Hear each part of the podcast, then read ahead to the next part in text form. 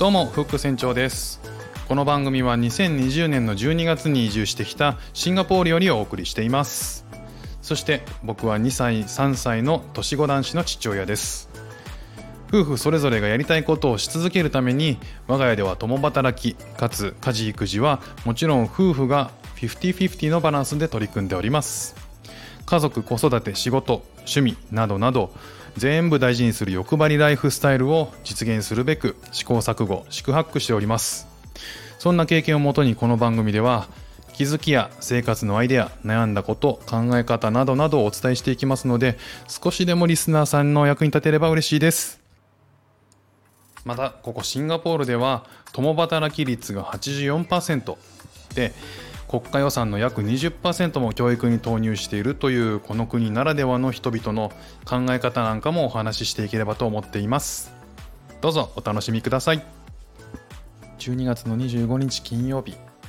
クリスマスです。メリークリスマス、えー、シンガポールのクリスマスは、えー、まあほぼ真夏のような暑さで、えー、今まではね日本で暮らしていたので、えー、この寒さの中のねクリスマスってのが当たり前だったんですけれども、えー、こっちに来るとなんともクリスマス感を感じないですね。昨日あの息子の息子たちの、えー、誕生、えー、誕生日じゃない クリスマスプレゼントを買いに、えー、近くの家の近くのショッピングモールの中にトイザラスがありますのでそこに行ったんですよね。でまあ長蛇の列でやっぱりまあ、うん、皆さん買い求めていくんですけどまあいまいちこうクリスマスのムードがあまり感じられないんですよね。あったかさっていやあのこの感じなさっていうのは何なんだろうと思っていくと結局やっぱりこう気温の違いっていうのは結構あるんじゃないかなということをすごく感じました。うん一応ショッピングモールの中の BGM も、えー、なんであのクリスマスの音楽が流れていたり、えー、イルミネーションが夜になるとイルミネーションが、えー、あちらこちらでついてたりとかツリーもあったりとか、えー、ショッピングモールの中には巨大なツリーがあったりとかしてみんなパシャパシャ写真撮ってるんですけれどもうーんなんかねうんやっぱ違いますよね。あと日が落ちるのもこっち遅くてえ、8時前7時半ぐらいにようやく日が落ちるぐらいなんでうん外に出かけるっていうこともそんなしてないからなのかうん夜のイルミネーション見たらもうちょっとねクリスマスのあの雰囲気を感じるのかどうなんでしょうね。結局今年は、えー、ケーキとかもね買わずにあの普通にあの過ごしました。えー、今日は、えー、そんなクリスマス日に、えー、動物園に行きましたね。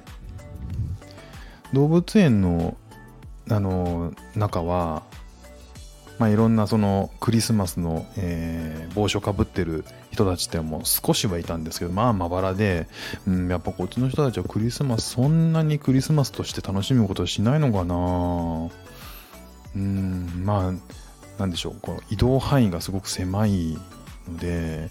僕もすごく街中に出てるわけじゃないんでどのくらいねクリスマスやってるのかわかんないんですけどちなみに昨日は、え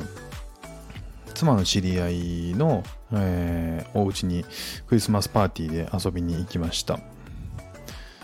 でそこはあのマンション中の、えー、住人がえー、プレゼントを持ってこうお互いのこう部屋に行き来するっていうイベントが、えー、建物中で開かれていてうんまあそういうのを見るとあみんなクリスマス楽しんでるんだなって気はするんですけどね。うん。こう日本ほどそのクリスマスだって気分が盛り上がってこうみんなクリスマス一色街もクリスマス一色になるみたいなのはあんま感じなかったかな。どうなんでしょうね。もうちょっと街中に出ると変わるのかどうなのかわかんないですけど、まあ、やっぱりこう気温とクリスマスのムードっていうのは、えー、結構関係があるのかなって思いました、うん、やっぱりこうサンタさんも雪の中でトナカイのソリに乗ってね雪が積もってる中でっていうのがまああの一般的だったりするのでうんあの常夏のあの国なんかはなかなかこうクリスマスって言っても こうムードが上がらないっていうのが一般的なんでしょうか。えー、初めてね、えー、シンガポールまだ来てから1ヶ月も経ってないですから、えー、初めてねそういうあったかい国でのクリスマスを、え体験してやっぱり気温って気温とムードの関係ってのはあるんだなって思いました今日も聞いていただいてありがとうございましたではまた。